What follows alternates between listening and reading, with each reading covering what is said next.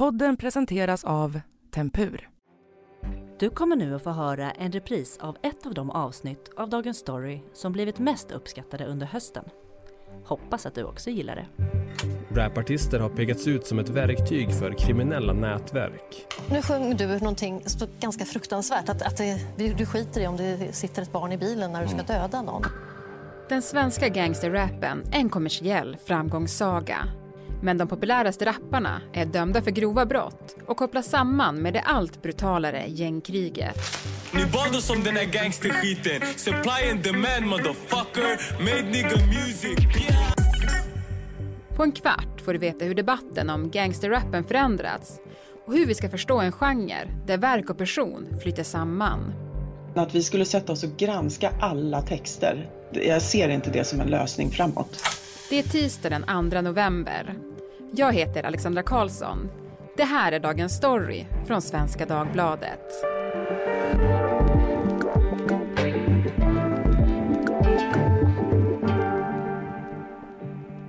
Kim Malmgren, krimjournalist på Expressen och Emil Arvidsson, kulturjournalist som bland annat skriver då för Svenska Dagbladet. Och du jobbar just nu också med två böcker om gängkriminalitet och musik.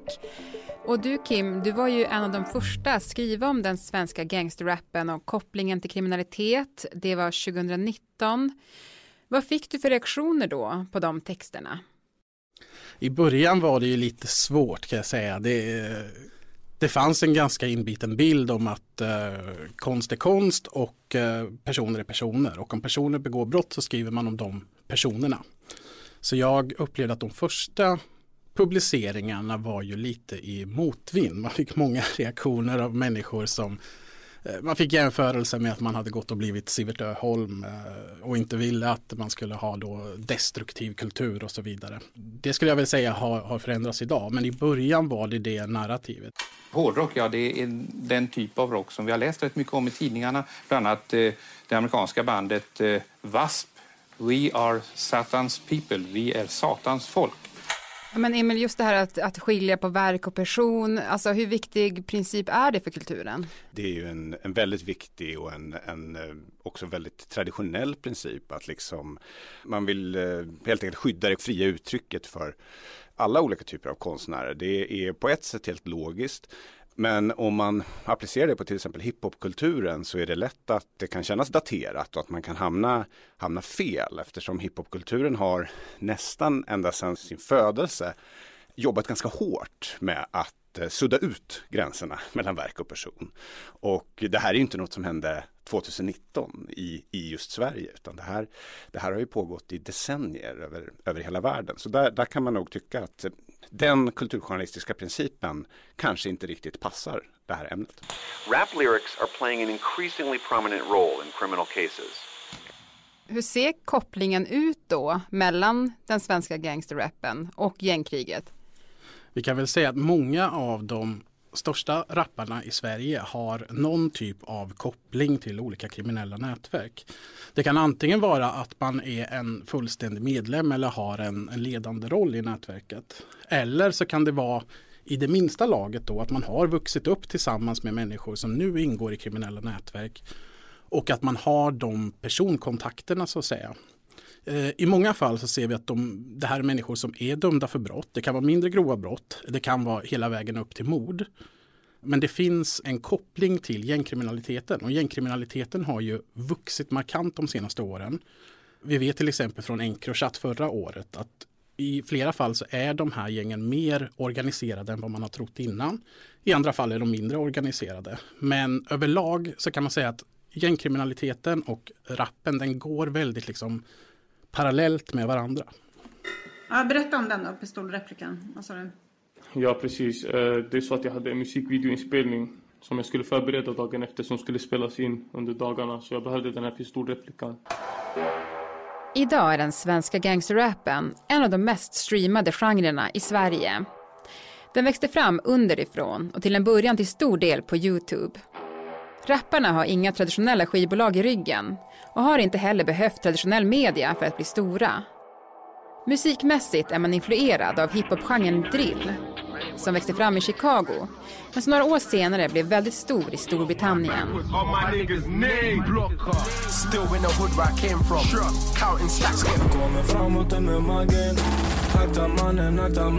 Texterna kännetecknas av en rå verklighet som ingående beskriver gänglivet. Oops, han tappar synen Rest in peace min bror Jag knullar alla fucking alla Och just kopplingen mellan musiken och verkligheten har fått stor uppmärksamhet senaste tiden.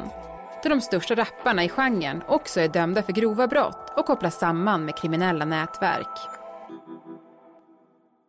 Men vad tänker du då om att det är krimjournalisterna och inte kulturjournalisterna som har bevakat den här genren?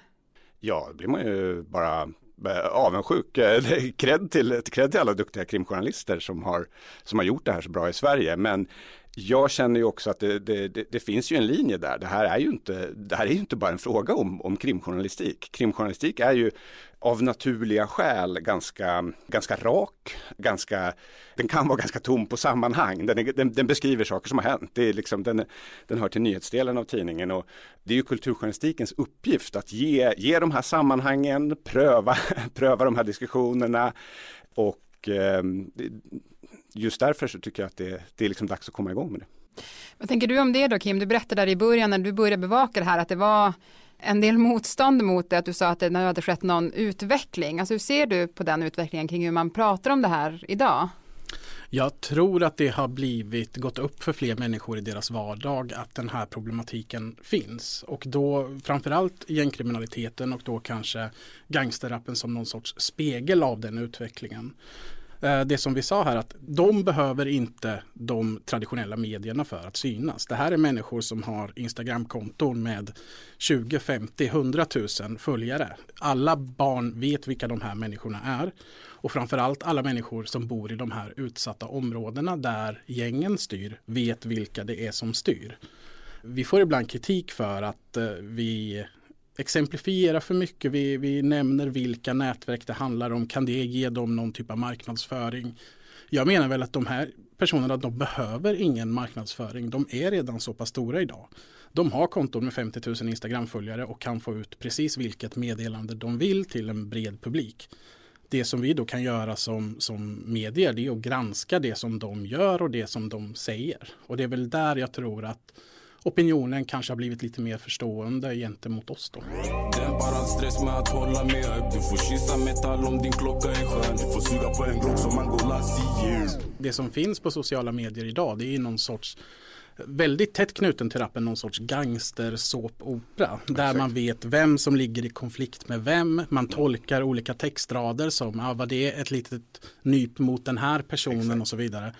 Och när det då händer saker i verkligheten som till exempel nu när Einar blir skjuten mm. så börjar det bubbla direkt på sociala medier. Alla har sina egna teorier och det är ofta underbyggt av tidigare låtar, tidigare rättsfall som då har fått sitt eget liv på sociala medier. Mm. Precis, jag har skrivit en text för Svenskan just om hur, hur, det ser ut på de här, på de här kontona och där, där kan det, det, det är ju en ganska stor blandning av information. Det ser inte ut som en vanlig tidning. Det är ju liksom Grabbar i bilen i en stad där mordet de ökar Tabbar de låter, mannen de gråter, brorsan han sitter på kåken Det är en snutt av en ny låt, det är liksom en, eh, en väldigt känd rappare som går live, bland annat såg jag Einar i en sån här live för bara några dagar sedan Han satt och pratade flera timmar med sina fans om liksom väldigt ofiltrerat kan man säga och eh, ibland så, så plockar de här kontona in rapportering som till exempel Kims klipper ut ur Expressen och rapporterar exklusivt.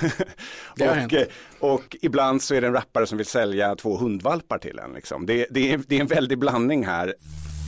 Jag tycker så här, var den du är. Var en gangster, var en rappare, var en bilmekaniker, var en kock, var vad du än är. Men vad det är, förstår du? Var, du behöver inte spela något du inte är. Nej. jag menar. de här principerna, journalistiska principerna som vi jobbar efter finns ju inte där och det, det skulle nog vara bra om det fanns mer, om man nu får kalla det riktig journalistik, om den världen men också i den världen. Den skulle ju absolut bli läst tror jag. Men nu pratar man ju då jättemycket om gangsterrap som en del av gängkriminaliteten som ju är ett jättestort problem i Sverige idag. Men fokuserar man för mycket på musiken? Nej, det tycker jag inte. Jag, jag, tror att man behöver, ju mer påläst man är om detta, desto mer tror jag att man kan förstå kontexten. Tittar du bara på en låt eller på en textrad så är det nog svårt att sätta den i en rimlig kontext. Det är många som gör så på sociala medier som är arga på rapmusik. Tar en textrad, kastar ut den, titta vad hemskt det är. Men om man tittar på, på hela linjen så att säga, man tittar på låtarna, man tittar på artisten, man tittar okej okay, vilken nätverkstillhörighet har den här, vilka rättsfall. Då framkommer en helt annan bild, en helhetsbild där rappen spelar stor roll. Det är liksom en marknadsföringskanal för de här människorna. Vi vet att de tjänar pengar på det också. Flera rappare har ju avtal med olika personer noterbara i kriminella nätverk som får pengar av dem. Både i utbyte mot beskydd och något sorts liksom varumärkestänk. De är väldigt sammanflätande vill jag påstå om man pratar om underliggande orsaker och så, så är det ju väldigt lätt, och det har vi sett i debatter förut i USA och i Sverige tidigare, då är det väldigt lätt att fokusera för mycket på, på uttrycket istället för, för de underliggande orsakerna. Kunde vi mer om eh, eh, hiphopkultur i Sverige så skulle också fler personer här ha lättare att kanske, kanske tolka det här och sortera ut vad är, vad, vad är det som är musik här och vad är det som, är, vad är det som har, har med kriminalitet att göra. Den här glidningen mellan, mellan verklighet och musik är ju, är ju, liksom, eh, är ju alltid närvarande i hiphop. Jag, jag vill också flika in där att jag, jag ser inte rappen eller hiphopmusiken som som problemet här, utan problemet är snarare att gängkriminaliteten och gängkulturen har blivit så stor att den har börjat använda rappare och rappen som, som en del i sin brottsliga verksamhet och det är där problemet ligger. Ja, det håller jag helt med om. Just användandet av musik som ett sätt för gängen att bygga sin kriminella identitet tas upp i en ny rapport från Stockholmspolisen. Om det traditionellt varit mc-gängens västar som förknippats med varumärkesbyggande i den kriminella miljön är det idag, enligt rapporten, musiken och musikvideos som fyller samma funktion. Den här debatten är rätt ny i Sverige men har diskuterats flitigt i andra länder. Ja, alltså den här kulturen som, som många, många subgenrer inom hiphopen startade ju i Chicago i USA där man har en lång tradition av olika typer av gangsterrap egentligen. Där har man också haft den här debatten väldigt länge så den, jag skulle inte säga att den är så himla mycket på dagordningen i USA just nu. Det här gängkriminalitet, vad rappare säger. Den har man liksom haft sedan 90-talet där.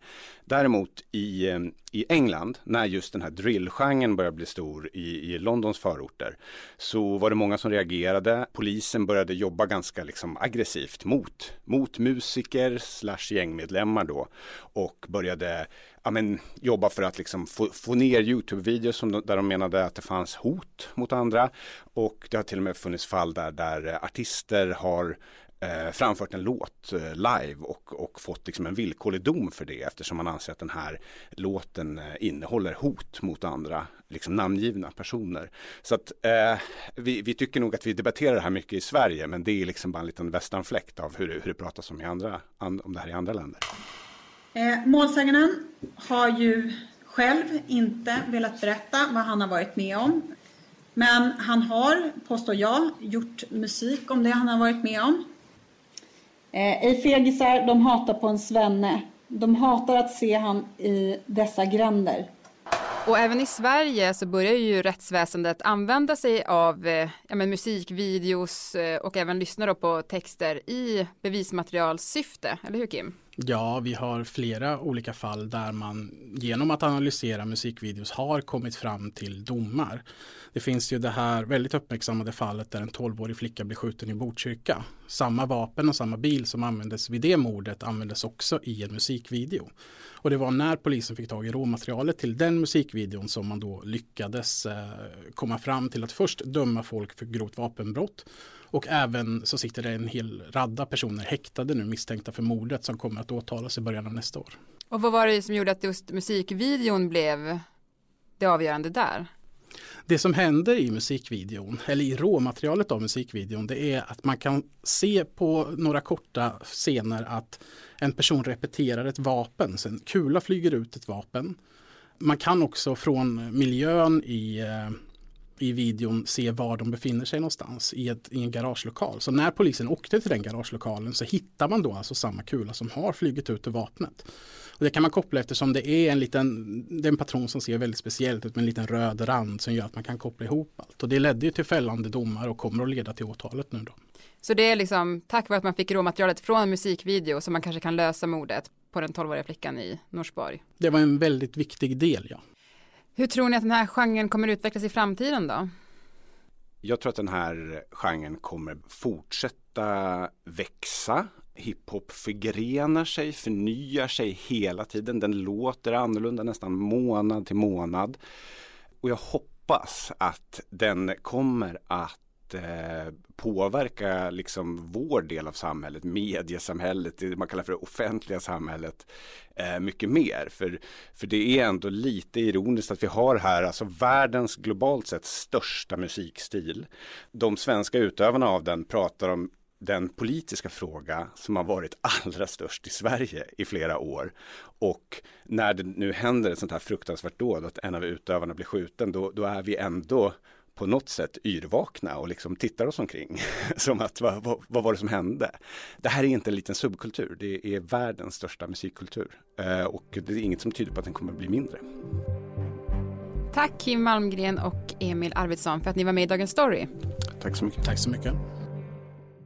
Nytt år, ny start. Kanske var du en av dem som lovade dig själv ett hälsosammare liv vid tolvslaget. Att börja träna och dra ner på nikotinet är två vanliga nyårslöften. Men för att ha orken till något av dem krävs bra sömn. Det kan du få med hjälp av en madrass eller säng från Tempur. Det högteknologiska materialet hjälper madrassen forma sig efter din kropp oavsett längd. Vikten fördelas och tryckpunkter jämnas ut. En säng från Tempur garanterar bra sömn. Nu till 15% lägre pris. Programmet idag producerades av Daniel Persson Mora. Redaktör var Teresa Stenler från Matern och jag heter Alexandra Karlsson.